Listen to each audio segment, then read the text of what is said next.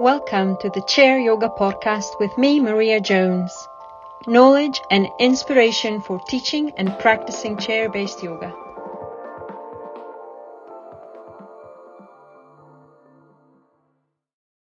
Hello, everyone, and welcome to another episode of the Chair Yoga Podcast. In today's episode, we talk about International Day of Yoga, and it is a bonus episode to the Chair Yoga Podcast. We will start about saying that this day, this International Day of Yoga, 21st of June every year, has been marked by the United Nations, partly because of yoga's universal appeal, partly to recognize the many benefits of the practice. As mentioned in previous episode, chair-based yoga serves a purpose greater than asana, and in a way this refers to the multitude of benefits of the practice more than just any physical activity.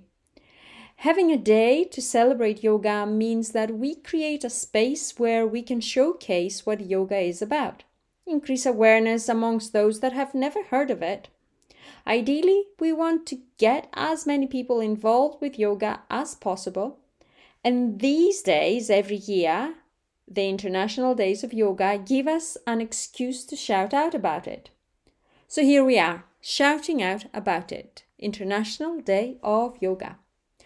My own experience of yoga to start, as I started practicing in the midst of chaos in my life, contributed by a two year old baby who is now a grown up teenager who was a toddler at the time and it had its own challenges, of course. And at the same time, I was back in uni, my second time in university, doing a degree in nutrition.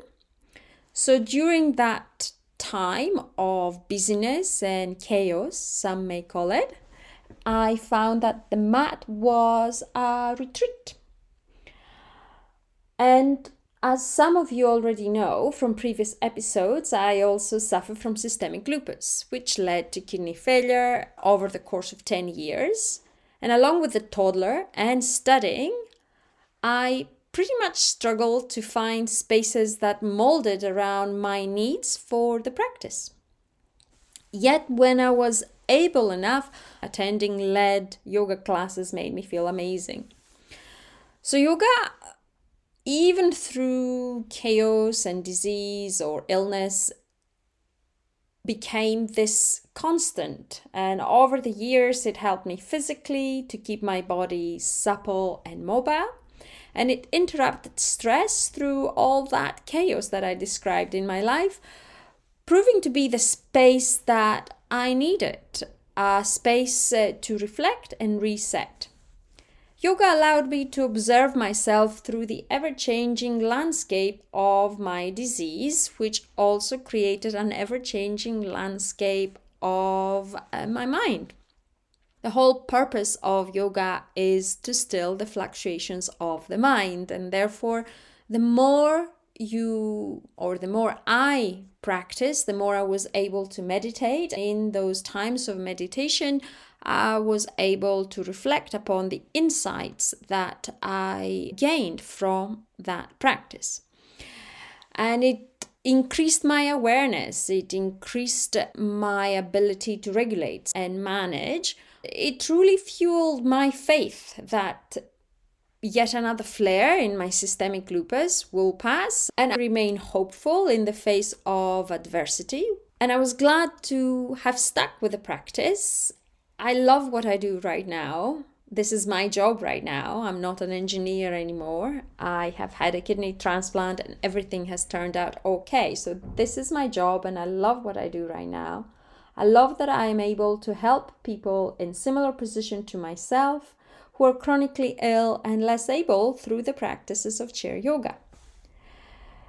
So, if you look at my experience a little bit more closely, you will see that there is four layers to this. The physical aspect of it, where it physically helped me, the practice of yoga helped me remain supple and mobile. The regulation aspect of it, my response to stress and life changes.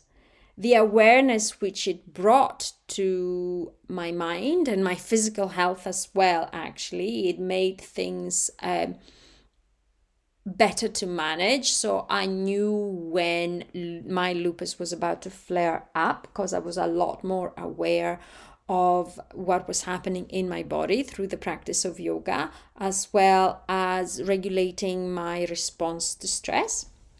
And finally, there was this spiritual aspect of it, this aspect of faith, belief, and hope that everything will get better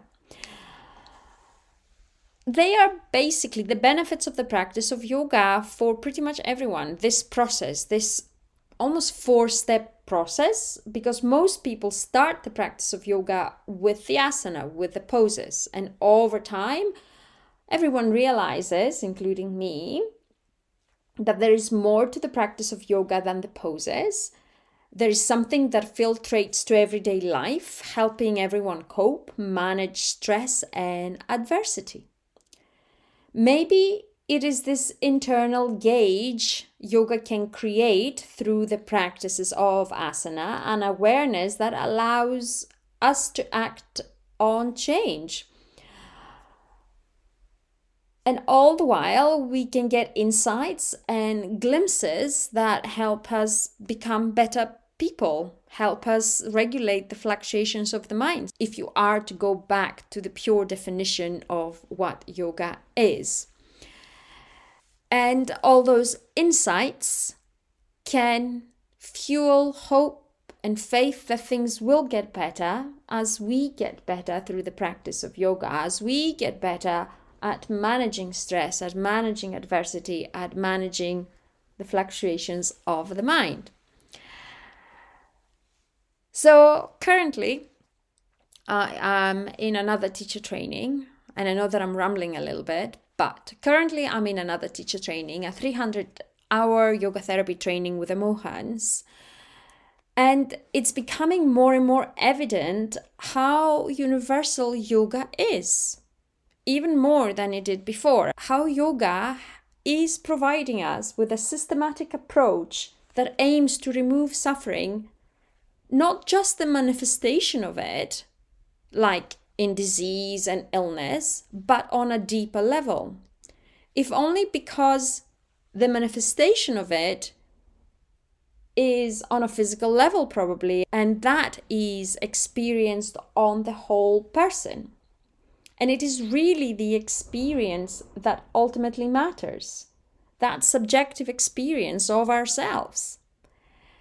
And that experience is influenced by many parameters, internal and external. And in reality, there is little that we can do about those parameters. They could be environmental. It's like talking about an autoimmune condition, systemic lupus. And imagine that this has a life of its own, and it normally does, as I found out for myself. Imagine that you're talking about systemic lupus and somebody tells you what causes it. Well, there is no clear cause of what brings up a flare, what makes it worse, basically. Could be stress in terms of life and changes in your life, so that's fine, stress. It could be environmental stress like sunlight, which causes you to flare up as well. It could be something internal happening in your mind which you do not know, or in your actual physical body, a biological process that we are not aware of just yet and cannot stop. And it could be actual physical stress. Maybe you got an infection, or maybe you hurt yourself in some way or other, that then has a knock on effect on the disease itself. And it is almost impossible to control each and every one of those parameters. It is not possible to influence those parameters that affect our well being, yet we are able to have an effect on the response of those changes and maybe experience better health over time and over practice. And that's what yoga does. That's what I am being taught right now that the healing And maybe you can say the control lies only on our response to what is happening around us. And that is what yoga concerns itself with influencing our experience in order to make our life better, in order to remove suffering. And we can indeed start this practice of transformation with the practice of asana, with the practice of the poses, increasing awareness, essential for regulation, and for interrupting patterns that lead to suffering through action, karma. And even if we work only on one aspect, we will experience benefits on all the others. So the trick is to keep practicing. So as we come together on this day of International Yoga, let's set intentions for a world where everyone practices yoga and recognize the value of yoga for a better world.